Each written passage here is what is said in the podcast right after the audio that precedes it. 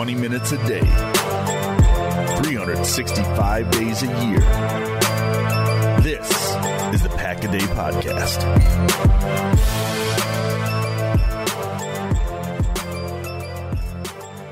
All right, what's going on, Packer fans? Welcome into another episode of the Acme Packing Company and Pack a Day Podcast joint venture with the one and only Justis Mosqueda. Of course, I'm Andy Herman. You can follow me on Twitter at Andy Herman NFL. You can follow him at J U M O S Q. Justis, we have another fun game to discuss. Before we get there, let me ask you, how are you doing? Uh, I mean, I've watched my favorite football team just drop what is it, five of their last six games at this Yeah. point. Yeah. So outside of that, doing okay, but that part really stinks. It's not fun. Uh, it's definitely not fun. It's not fun going through and rewatching it and going through the all 22 and seeing a lot of the same mistakes, a lot of the same frustrations, a lot of all of that stuff, which we will get to and break down um, in great detail, of course, like we always do. Before we get there, I think we had some form of good news on Monday and the fact that Rashan Gary signed his contract extension. Haven't had the opportunity to talk about this too much yet. So, four year extension uh, takes him right up until basically right when he turns 30. He'll turn 30 in the December uh, of that season uh, of what the contract goes up until. So I always want to kind of keep guys right under that, you know, usual 30 mark, which kind of is, is perfect for Green Bay. Four year, $96.64 million extension. The numbers per season after this year 15.9 million, 23.9 million, 26.4 million, and 29.4 million never hits that magical 30 number, which you always like, you know, like to see from a Packers standpoint as well. What were your kind of uh, big takeaways from this deal for Rashan Gary and the Packers?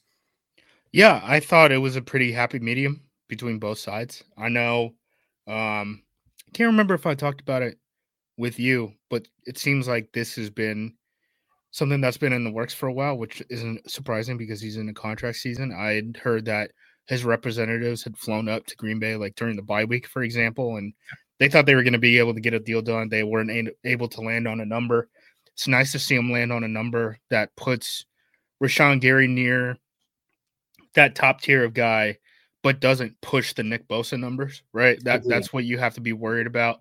Um, I think Gary, if you look at it, it's like fifth among edge rushers, which again isn't bad for a guy who started what like a year and a half worth of games so Yep. far in his career, um, and is coming off of a, a major knee injury and is still on a pitch count. Um, but it basically ends up working out to like the Nick Bosa contract with like 60 million shaved off of it. If the Packers really want to get out of the contract, they probably can. Uh, I think it was after 2025. Um, Yeah, they'll they probably convert his his salary next year, or, or not salary, the uh, roster bonus, right? Which, for all intents and purposes, like it, just consider that salary. It, it just Yeah. gets paid out earlier. Um, they'll probably convert that into a signing bonus and and add a little bit more uh cap hits into the future, you know, stretch out that cap hit. So um that cap number in 2024 is probably not going to be as high as you think it is. Um but I thought, you know, hey man, if you can get him signed on the dotted line, like do it and move forward. Um you don't have to play the whole, you know, trade deadline game with him this season. So that's nice. Yeah, I'm totally there too. If, if you were to play devil's advocate, because I know some people out there, some weren't as happy with the deal. They thought that maybe it was overpaying.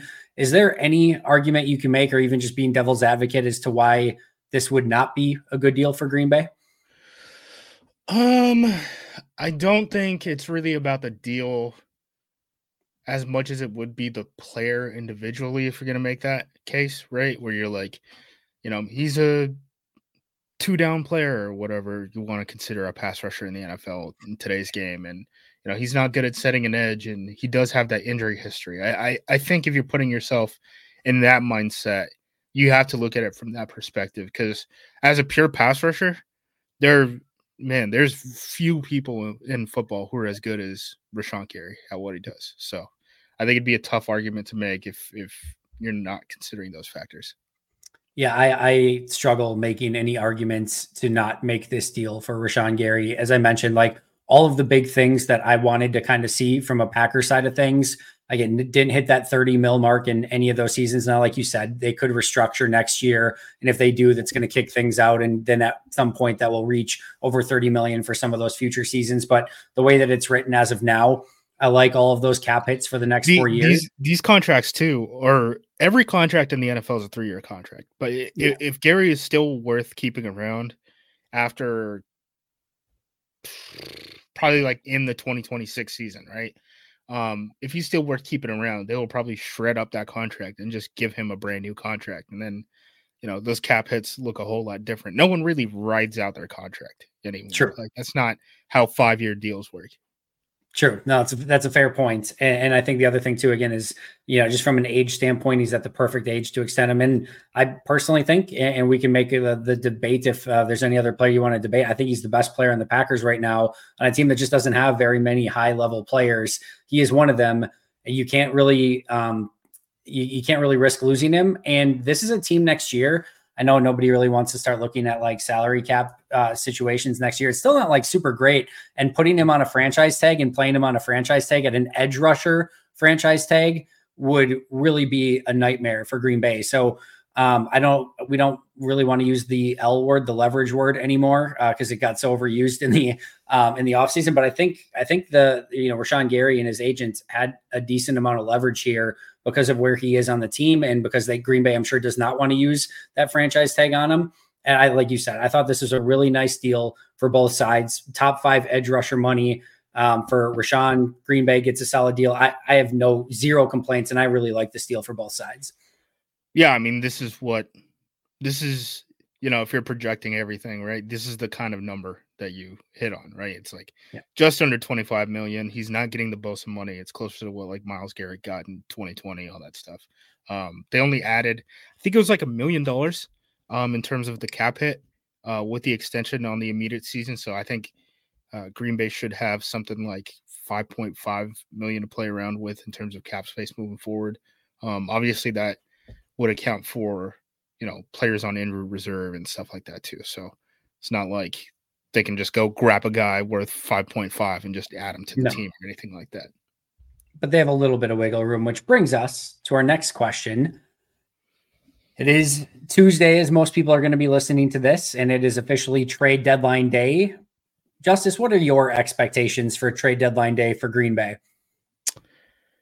I thought it was weird that they worked guys out on Monday. Did you see that? I did see not, that. I saw it actually. I saw it on, on Acme Packing Companies where I saw it. Hey, there we go. Um, they usually don't work out guys on Monday, which to me makes me think. So, so if you don't know NFL schedule, the way it works out, right? Like guys come in on Mondays, Tuesdays really like an off day league wide for players. If you know they coming off of a Sunday game, going into a Sunday game type of thing. Um, that's usually when they have like the workouts for guys who are on, you know, practice squad visits or anything like that, or veterans coming in um, off of injury or something like that. Thought it was interesting. Green Bay did it on Monday because obviously Tuesday is the trade deadline. So, does the front office think that they're going to be busy and preoccupied on Tuesday? Maybe. Interesting thought. Um, I know Jay Glazer reported that the Green Bay Packers are still involved in the running back market.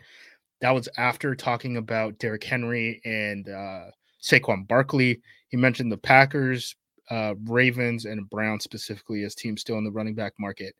Um, seems like the Ravens Derrick Henry trade stuff is now dead. So yep.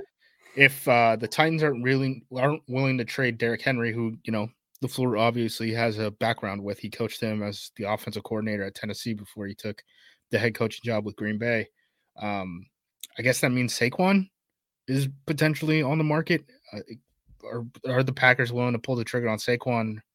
I don't know. Um, I don't think they should make a move. I really don't. Mm. I don't think they should use future assets on this year's team. That seems dumb. We are in lockstep per usual. Um, I uh, like even starting to get into next year of like what money that they could open up and pushing salary cap hits into future seasons. I would much rather this team this get. Team's not good enough. This, no, how, I know. How much longer are we gonna like borrow from the future? We're already at a two and five team or whatever our record is. So a million percent. Like I want this team to get financially responsible and like start eating as many of those salary caps as they can next year. Like get off of the the veteran ones. And I know that's really hard for people to hear, and they want this team to be competitive. But I know you tweeted it out, and I have been thinking the exact same thing of like if all of a sudden Green Bay starts getting ultra aggressive, whether it's at the trade deadline this year, even in like free agency next year, then to me it it screams of like, all right, Brian Gutekunst, to Matt LaFleur, some form of them are really starting to feel the pressure and the the hot seat is really there, and they're now trying to save jobs rather than maybe make what ultimately is the best decision long term for the Green Bay Packers, which happens. It's just real life that happens in NBA, NHL, uh. Major League Baseball, MLS, everywhere. That just it happens all throughout the league. Is is guys have to start making decisions to try to keep their job to show that they can actually get wins in the in the win column.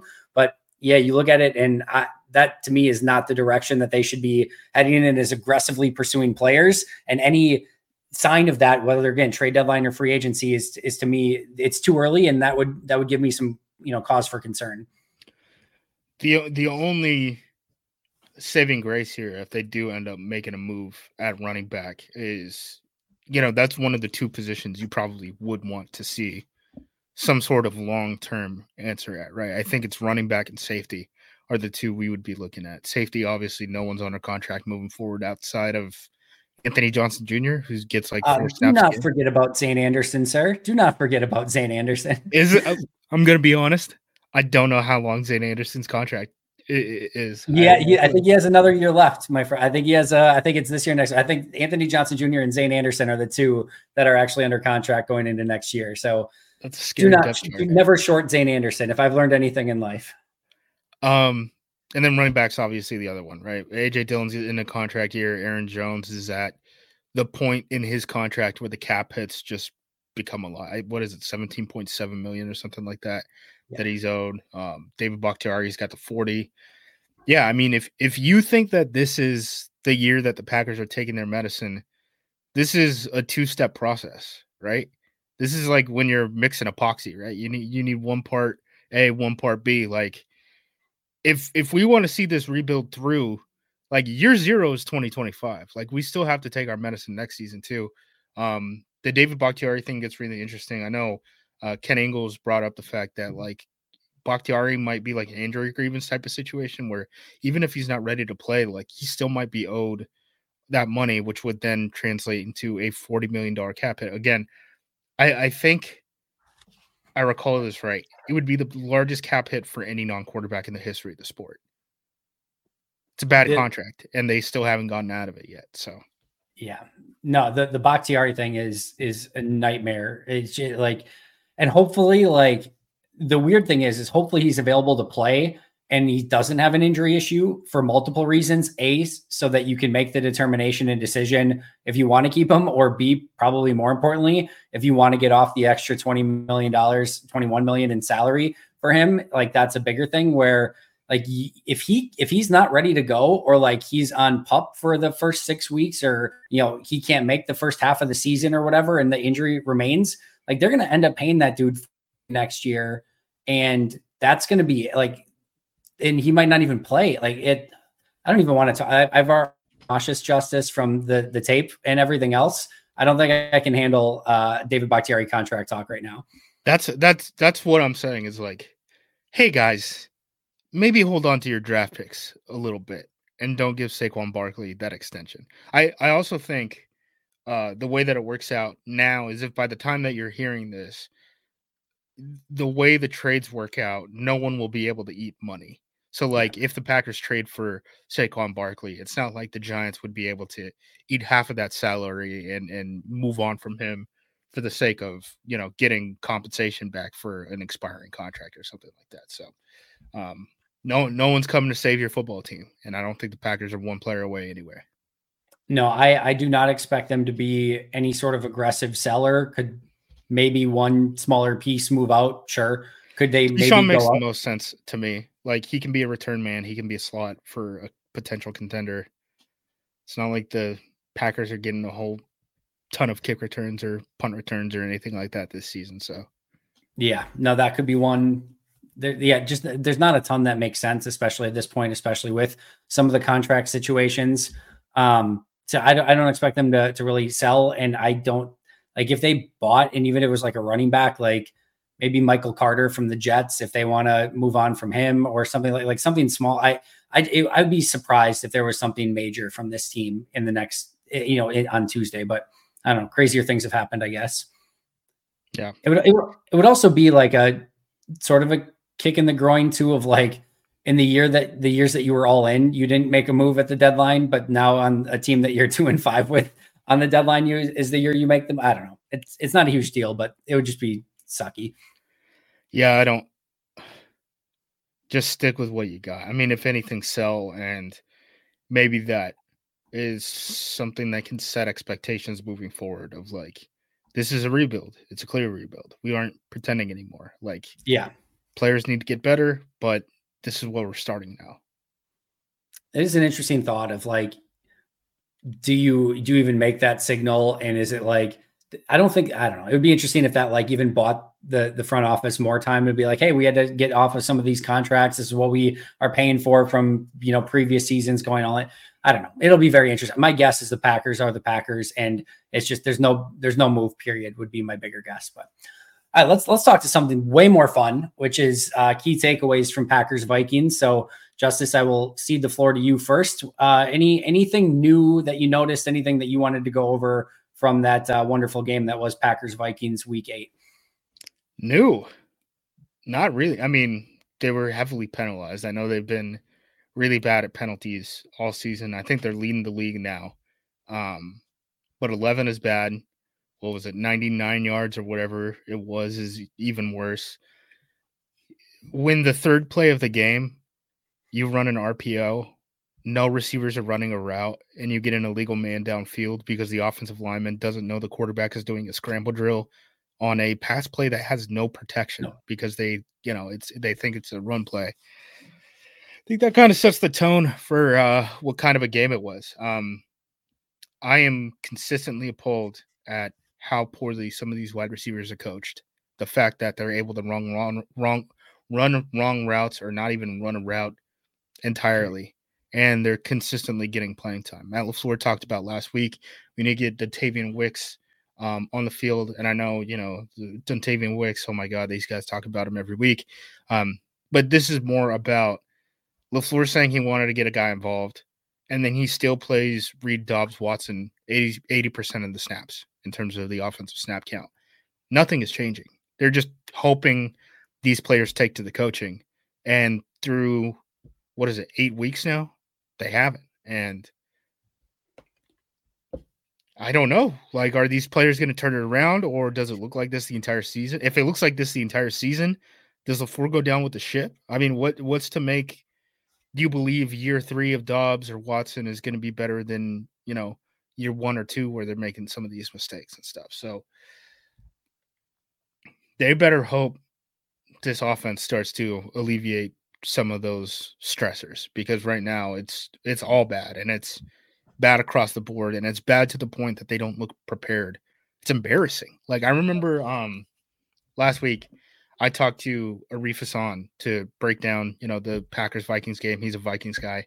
Yep. Um, and I was like, look, they're gonna blow some routes and it's gonna look terrible. And he's like, What do you mean they're gonna blow? Some? Like I had to like explain it to him. And I'm like, You'll you'll see, dude. Like you'll see.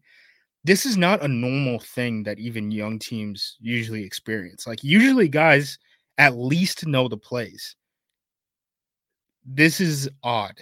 And it's the fingers keep, you know, all all the data keeps pointing back to like maybe this is a coaching problem and you know, be it Matt or the coaches who are serving under him, or you know, Stenavich being in a role potentially that um, he shouldn't have filled, or like, why is Dick Butkus's nephew coaching my offensive line? Like, there, there's all sorts of questions that you can start asking, right? I just don't know where the buck stops, right? Like, who, if this is someone's sword to fall on, who's the big one? What what is the ultimate? This show is sponsored by BetterHelp. Do you ever feel like your brain is getting in its own way?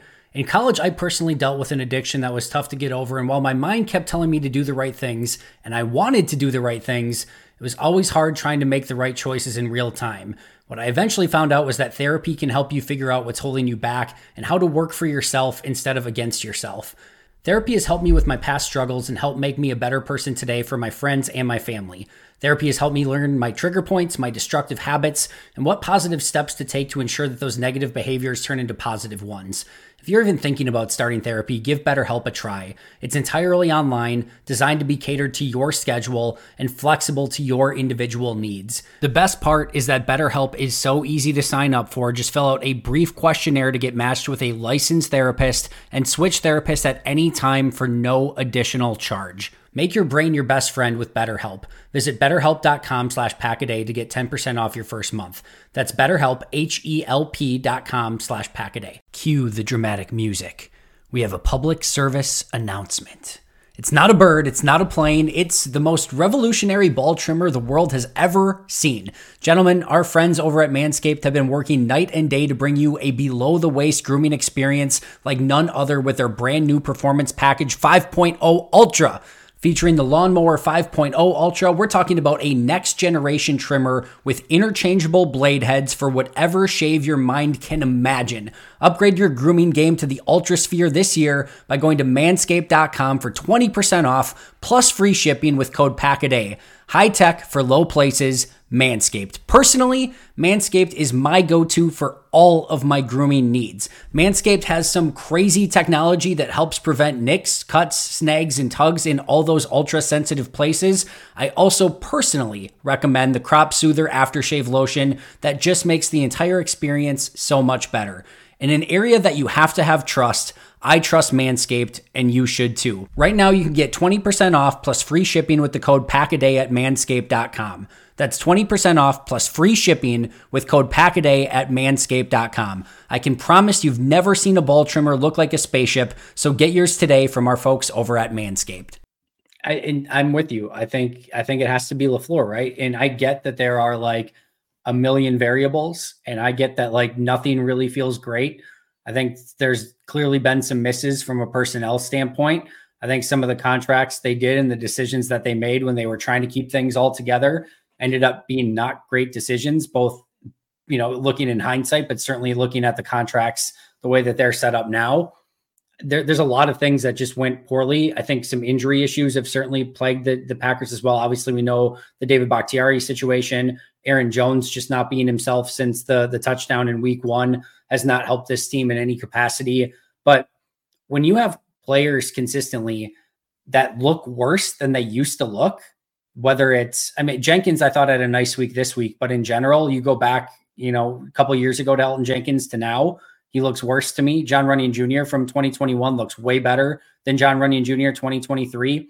Josh Myers, I don't care what anyone is saying in the Packers organization, is not uh, spoiler alert playing the best football of said career.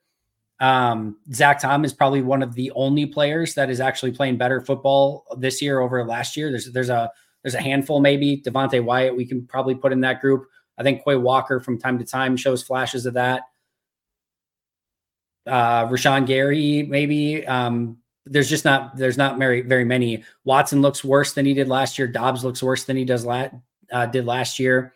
Even Jordan Love looks better early in the season than he looks right now. There's there's so many players that are showing signs of regression rather than progress. And what else do you point that to? I mean, these these are there's a lot of talented football players on this team. There's a lot of players that we have seen play at least solid to good football for this team that aren't playing solid to good football right now. I don't know what else you put that on. I'm I'm at a loss to put it on anything else. The way the Packers are looking right now, it seems like it's going to be a struggle for them to get to six wins, right? I would agree. Their, their next three win, their next three games, I almost said wins, are I believe it's uh, Rams, Steelers, Char- Chargers. Chargers is, what I was gonna say. Yeah. Yeah. We we played the scheduled game. Uh, Tex and I did on the APC feed. He says, you know, they probably go one and two during that stretch. Okay, well, coming out of that stretch, we're talking about the Kansas City Chiefs and the Detroit Lions. We're talking about a Green Bay Packers team that is three and nine on, you know, the second week of December. Mike McCarthy was four seven and one when he was canned right? Like, if you can't get to six wins in the NFL, it doesn't really matter what the expectations are. Like, you usually get fired if you're a veteran coach. I I checked this stat by hand last night because I could not figure out a way that I can get this sorted out. All right. So here's a list of names. Um, this is what this list of names is going to be an example of. These are coaches who won fewer than six games in their fifth year or later with one single squad. Okay. Following so far. Didn't win a Super Bowl, you know, prior to that streak because you have guys like, you know, John Harbaugh or like Jon Gruden got, you know, situations where they went all in, um, actually did the thing and then kind of regressed for a year or whatever. Sure. These are all super Super Bowl era qualifiers, not including strike season.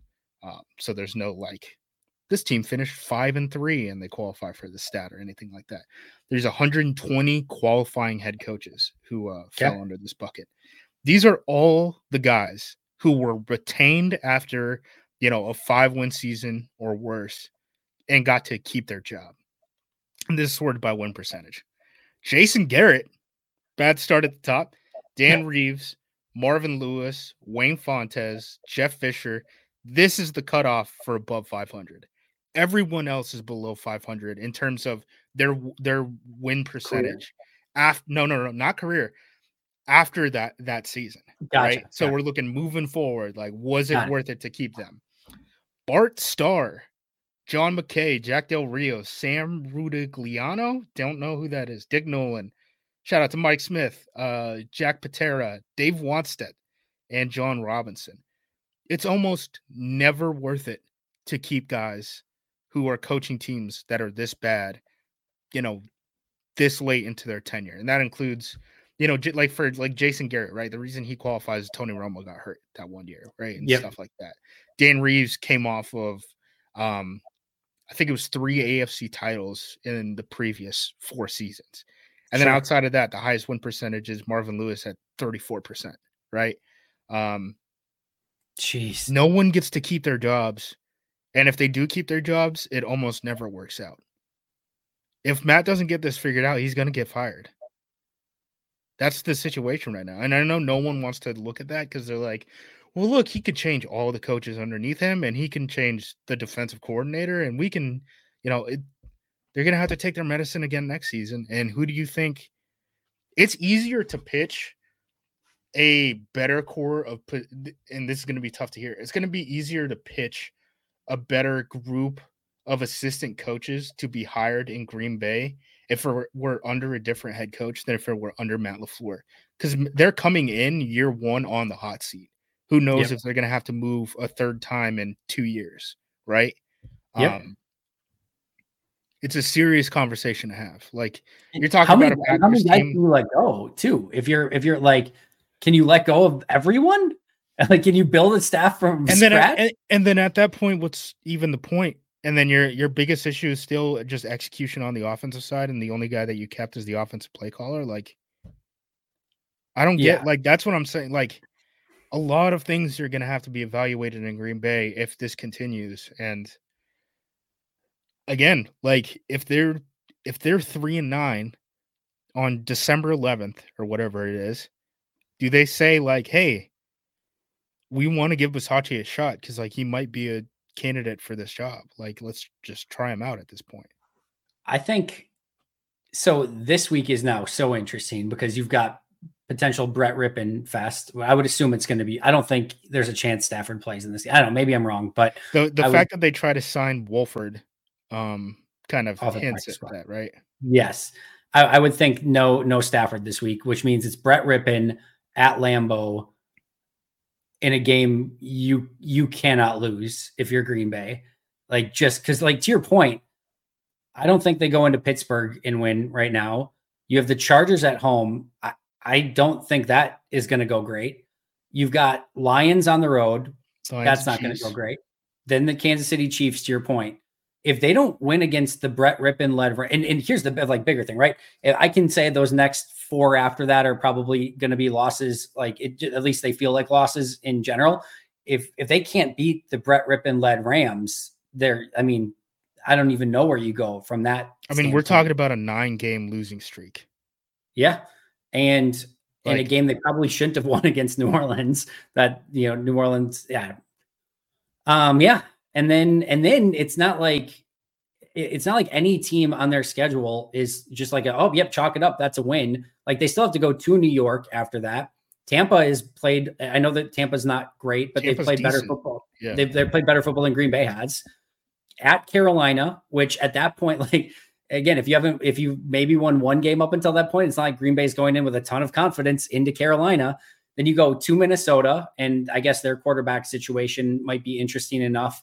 And then Chicago at home here. I, I don't know. Like, yeah. I, it's going to get uglier before it gets better, and they could get a small reprieve this week with a win against the Rams, maybe. But if they don't, then look the heck out.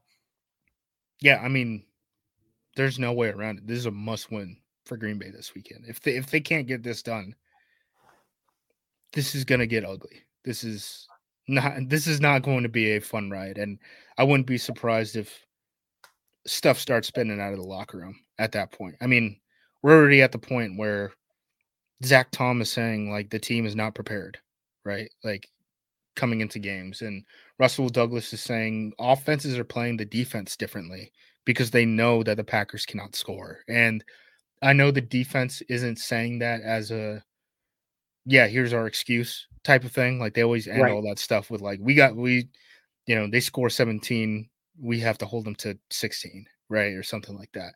Um but the fact that the confidence is slipping on the offensive side is it that's terrible. And that's how you spiral is by having this and then saying like, "Oh, we want to trade for a Saquon Barkley to bail us out." Like it never works, man. It never works long term. So, did you see my tweet of first half drives for Green Bay? Dude, they didn't have what? They have 9 points and 25 drives. I saw. 9 points and 25 drives. 9 points uh, nine total points. Here's the really fun. Here's the really fun aspect of that. Uh, they scored nine points. Three of those points were uh, based on a turnover that Green Bay got. I think it was against Detroit in their territory, like right at the beginning of the game, or I think it was at Rudy Ford that had the interception. Yeah. And that was the one where he could have ran the quarterback over and instead just went right out of bounds. Um, they scored three points on a four play, zero yard drive. So that was just based on the defense, but nine points total. They did have a missed field goal where they actually put a 47 yard drive together in there. But um, the, the even better part is that on one of their uh, 18 punts in those 25 drives, the punt was returned for a touchdown. So they scored nine points, and one of those punts was returned for a touchdown for seven so points. They're net two. They're, they're net, net, two, two just on that alone. That's not even including the two interceptions. I think one of which was deep in their own territory, which would have netted three points. I think it ended up more. But like they are net negative on offense. They're net negative on offense. And like even if the defense didn't allow points it, like other than the punt return for the touchdown and like off of the two interceptions that Love threw where they were basic at least one of them I know they were in scoring position right away. Like they they were net negative on offense in those 25 drives just on that alone which is unbelievable.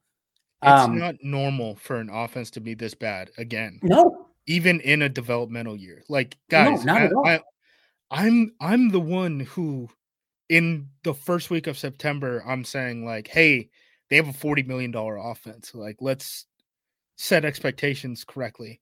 But oh, like the sure. one thing people always say, right, is like the one thing you can't control is like effort, right? And what the hell does forty million dollars have to do with no one running a route on a play that they worked and scripted all week in practice, third play of the game, and no one's running a route, right? Like that has not like there are there seem to be cracks that are systematic in the thought of is LaFleur or this coaching staff the staff that we actually want to develop young players, which is what the job is right now, and is yep. going to be the job through at least I don't know 2026, right? At like, least that's the that's the job. So like that's what you have to solve right now. It's not about like is this fair to release LaFleur when he was only given, you know, these guys on offense. It's these guys didn't get any better in this season. We burned the year of their precious rookie contracts that is, you know, we're saying is the lifeblood of this organization, right? What what do we think the problem was? Do we need to replace all the players? Do we need to replace the coaching staff? Like something needs to change moving forward, and the team is going to have very few assets um, in terms of being able to spend money in free agency and stuff like that. So I don't know. Somebody forgot to give the memo that to Jordan Addison that he's he's he's young and he's a rookie, so he can't. You know, you're not allowed to run routes that well and get open that yeah. easily in the NFL. Um, yeah, it, it, takes it takes a couple years to to really get into that. Uh, you no, know, I'm I'm with you. I, and I've said from prior to the season, I, I didn't really care from a record standpoint. Two and five, I, yeah. I wouldn't I, I wouldn't have expected it, but I I wouldn't have been shocked by it by any stretch of the imagination. This is nothing for me. I can't speak for everyone. Can't speak for you, obviously. This is nothing to do with record for me. Um, if they were two and five and won their last two games and were trending in the right direction, cool. Like I, I can understand that. And if things were showing signs of progress each week, and we we've said it before, we'll say it like progress isn't always linear. Sometimes you take three steps back before you take four steps forward, whatever it might be. There's just so precious little from a positive standpoint to take away. And you you and I know you like you can't you can't have 25 first half drives in five games and look completely and utterly incompetent. You mentioned that, that's what they practice. That's what I know, they that's practice. Exactly. That's what they say they game plan for. LaFleur says those are the best plays that they have coming into these games. Like, how many more times do we need to see this before we start taking the hint, guys? Like, this isn't going well. I haven't seen anything change from, you know, week two to week eight at this point. And if this continues for another third of the season, quarter of the season. Like, I don't know if Matt's going to get fired in season, guys. Yeah, that could happen. I, I, don't know that they will do it, but I'm not saying that they shouldn't based on what we've seen in just, and, and I'm willing to let it play out a little bit longer to see if like they can get this turned around. But like I said, this week is a massive freaking week. And I don't even know where to like go from like, but you mentioned, you mentioned the play. So just to kind of bring people through this, you've got the first two plays on offense. The third play, Jordan Love looks right. There's three wide receivers to the right. All three of them are run blocking. It, everyone up front is run blocking. It's a run play. Matt LaFleur in his press conference today said it was a bad play call and it's on him. I know that Matt will legitimately own some things. He didn't call a play for Jordan to look right and have three guys run blocking. Like it was either A, a, a, like it clearly was a run call because everyone else besides Jordan on the play is is running. It had to be because the the receivers are off. I think it's I, I, yesterday I said it was Doubs. I think it's Watson because the corner on Doubs is close enough, but the the corner on Watson's off. I think Watson's supposed to run a little out route to the outside, something quick to the outside. They throw it to him, they pick up the one yard, and it's easy. But instead, Nobody's looking. And I don't know if that's on the receiver not getting the check. I don't know if that's Jordan not making. When I watched it back today on all 22, Jordan doesn't do much. He does like a quick little look over, but there's no, there's I that not that I could glean or dissect of like any sort of real like hand signal or anything. So I don't know if that's just something that's like a silent thing where Watson has to recognize it and know if the player is off that he's got to go on the route and he didn't do it. And again, it could have been Doubs, it could have been one of the. Uh, it's it's hard to say without knowing but clearly not on the same page. This is the third play of the game on third and one. The third play of the game on third and one. So they have the penalty. They like Jordan makes a crazy play to get out of it, throws the ball downfield. Doubs comes up with a catch, but of course Rasheed's downfield, which has nothing to do with Rasheed because it's right. a called I run. Don't don't blame him. He thinks it's nope. going to be a run. How the well, hell is he supposed to know? Can't do anything. So you get the the a, a next play back, then you get a free play. On the free play, you see the tight end coming open. There's a guy in his face. I don't care. They take the shot downfield. No big deal. But you get now another opportunity at third and one. And this is the play that I post where Rasheed misses his block. You got the the belly flop by Josh Myers. Jon Runyan Jr. looks completely like he's going the wrong direction on the play, and Zach Tom after the play is telling him, "Hey, you you need to go that way." Um, you've got Christian Watson matched up on a linebacker. Just eh, like these have to be your core plays, uh, like the fifth play of the game, the third play of the game, the fifth play of the game, third and one, both situations. You had two opportunities. You had two opportunities on third and one in the first five plays of the game to pick up a yard and to just execute a basic play that I'm sure they at least they should have practiced multiple times in the past. And you have complete f ups all over the place on both of them. What what else can we possibly glean from that? Other than you either have a team full of idiots, coaches that don't know how to get through to the players or a, a, practice that is not setting players up for success based on like the you I don't know. It's it's, it's exasperating. It's yeah. yeah. I mean, again, you try to explain some of these problems to other teams, fans, and they're like, "What the hell are you talking about? This isn't normal. This is no. evidence of a very poorly coached team or a team that, yeah, I mean, to your point, can get through with them, right? Like, I don't, you know, maybe these guys are smart and they just can't get through to these guys. Like, w- what does that matter? To, to me, that's there's no difference between that and then being poorly coached, right? The product yep. is the same thing. Um, the question is just, does that change, or do you have to change it, right? And and that's the part that the Packers are in. So, and yeah. not not to beleaguer this either, but it you know from a change standpoint, it's it's not only that it's not changing, it's not only that it's staying the same, it's getting worse, which is what's so concerning. And it, against this is not the the Chiefs and the Ravens and I know it was one game against the Lions. It's not the 49ers, it's not the Eagles. This is the the Broncos, the Raiders and the Vikings. And in some of those games, the Broncos did everything they could to keep Green Bay in that game. The Vikings did everything they could in the second, even in the first half, to keep Green Bay in this game at chunks of time. And Green Bay just can't take it. Actually, it was the Raiders. Sorry, the Raiders did um, with the the play calls at the end to keep Green Bay in. Like, and just I mean, the Vikings, the Vikings turned the ball over inside the twenty with their backup quarterback, and you scored no ten points. points. and no points on that off yeah. the turnover. Like yeah, this is this is they're getting bad results. And I was going to ask you, it, oh, it's it's so bad you you don't get the mulligan. If it no. looks this bad, you don't get the mulligan. You're in year five as a head coach in the NFL. It should not look this bad. You should have your staff in order to the point that you know with the full preseason having these guys play, having the two joint training camps, or yeah, two joint training camps. Uh, you know, with the Patriots and Bengals. Um, having everyone in for OTAs outside of the cornerbacks, right? Like it should not look this bad. And that's at some point becomes an indictment of the head coach. Big time. I'm with you. I was going to ask you about Yosh Nijman versus Rasheed Walker this week. I don't even know that I have the stomach for it anymore. Uh, but based on what you saw this week, do you have a preference one way or the other? I think Nijman is a little bit more consistent. I think their hope, and this is not inside information or anything like that. Like, I think the hope was Walker is on such a cheap contract that if they could get a left tackle out of that cheap contract, um, that would go a long way. And I understand that thought, but they are now at the point where Walker had messed up so much that him being the left tackle of the future is probably in question.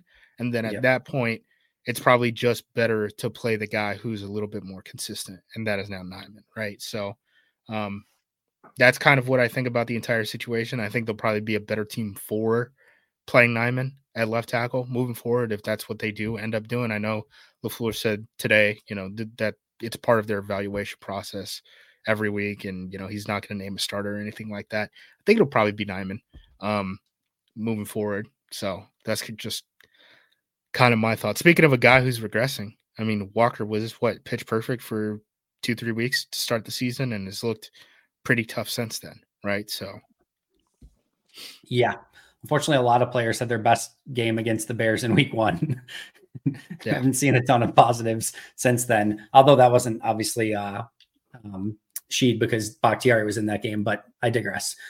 Uh, all right, we've got potentially Brett Rypien at home this week. We've got either Yosh Nijman or Rasheed Walker at left tackle. Who knows? A team that's regressing, but Rashan Gary on a brand new contract. Justis, anything else you want to go over before I uh, go take some anti-nauseous medicine?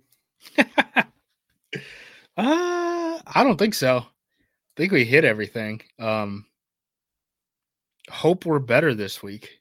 Like that's all I got. That'd be nice. Yeah, I, it, it, it's tough. It's really hard. Um, and again, I, I think there are so many variables with this this team, and it's tough to figure out exactly what the the constant issue is. But like at that point, that's what the head coach is for is to figure out like when you have all those variables is to put them all together and to make something out of it and at least show signs of progress. And i know we've been over it a million times but we haven't seen that. And again at some point that has to fall on the head coach. And it does. I, I said the other day like i know people want like they want blood right now. They're yeah we got to have change everywhere. Like multiple people throughout the organization players coaches front office are in the process of losing their jobs. Um, the Green Bay Packers are probably going to give them maybe the rest of the season, or at least a good chunk of the rest of the season, just to double check and make sure that they're not being rash into jumping to any conclusions just because that's who the Packers are. But if things don't change, there are a ton of players, coaches, personnel people, scouts, etc., that are in currently in the process of losing said job. So uh, to quote a great movie, there will be blood. It may not be as soon as people want right now, but it is in the process of happening one way or the other if this keeps up. And hopefully, hopefully it just it like turns around like overnight and all of a sudden they run off eight wins in a row. That'd be great. I would love that. But um if it doesn't, it, it's going to happen. Yeah, I mean, I'm I have no personal problems with Matt LaFleur. I'm rooting the best for him. I know exactly. coaching coaching sucks. The the fact that you have to bounce around if you're doing well or if you're doing poorly is tough on families. I understand all that. They put in a ton of hours, all that. But at the end of the day, this Packers team looks bad. They look like they're staring down the barrel of three and nine. And I just cannot envision the this the standard is the standard in the NFL for veteran yep. coaches. No one survives that, right? Like Andy Reid got fired in Philadelphia. That yep. stuff happens. Like that, those things have those things happen. Sometimes the, the right guy, the right time, the right fit, like those things don't totally mesh up. And I'm sure LaFleur would get another head coaching opportunity somewhere else. Um, but as it looks right now, if they continue this, he's gonna get canned this season. Um, hopefully it doesn't come down to that. Hopefully they figure something out and we get to watch some fun football, you know, the next couple of Sundays. So 98 ish, maybe 99% of people, uh, when they take a job in the NFL, whether as player, coach, or GM, are taking that job to eventually get fired. Um, like it's just, it's going to happen, unfortunately. And again, we're not cheering for it. We're not hopeful for it. We would rather just everyone go on to Hall of Fame coaching and playing careers and uh, a lot of Super Bowls. Right now, it's not exactly trending in that direction. Justis, you are amazing. Tell everyone where we can find your work and uh, plug anything you want to plug. Yeah, acmepackingcompany.com. Um, I think by the time you listen to this on Tuesday, I should have something up on, you know, that that streak of coaches, right? That were kept after having a poor season as, you know, a, a very veteran head coach like LaFleur is. Um, and then I should have another piece up probably analyzing uh, Rashan Gary's contract and why it's kind of a win-win situation. Um, you can listen to us on the Acme Packing Company podcast feed and uh, find me on Twitter slash X slash whatever we call it at JUMOSQ. Make sure to give him a follow. Check out Acme Packing Company one of the absolute best sites out there for all sorts of Packers content. They're doing incredible work. You can find the Pack a Day podcast at Pack a Day Podcast on social media. You can follow me at Andy Herman NFL. That will do it for Justis Mosqueda. I'm Andy Herman. Thanks so much for following along. But until next time, and as always, go Pack Go.